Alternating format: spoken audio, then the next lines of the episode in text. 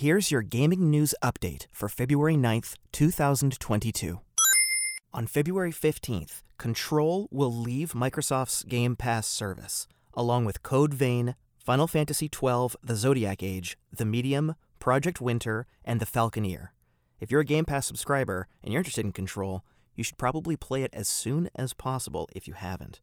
Within the next week, Ark Ultimate Survivor Edition will be added to Game Pass, along with Infernax, The Last Kids on Earth and the Staff of Doom, Skul the Hero Slayer, Edge of Eternity, Crossfire X, and Besiege. Andy Serkis has been announced as the actor that will be portraying the villain in the upcoming Warhammer 40k Chaos Gate Demon Hunters game.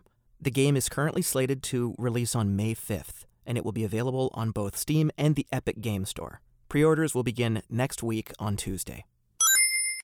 Capcom has resolved its dispute with designer Judy A. Juracek following a complaint she filed on Friday.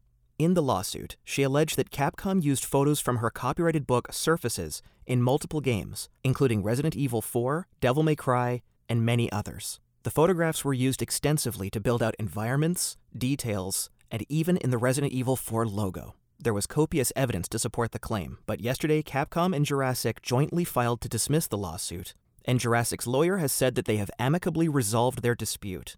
That's all of the most important video game news from yesterday. This has been What Happened Games, and I've been Graham Hamilton. See you tomorrow.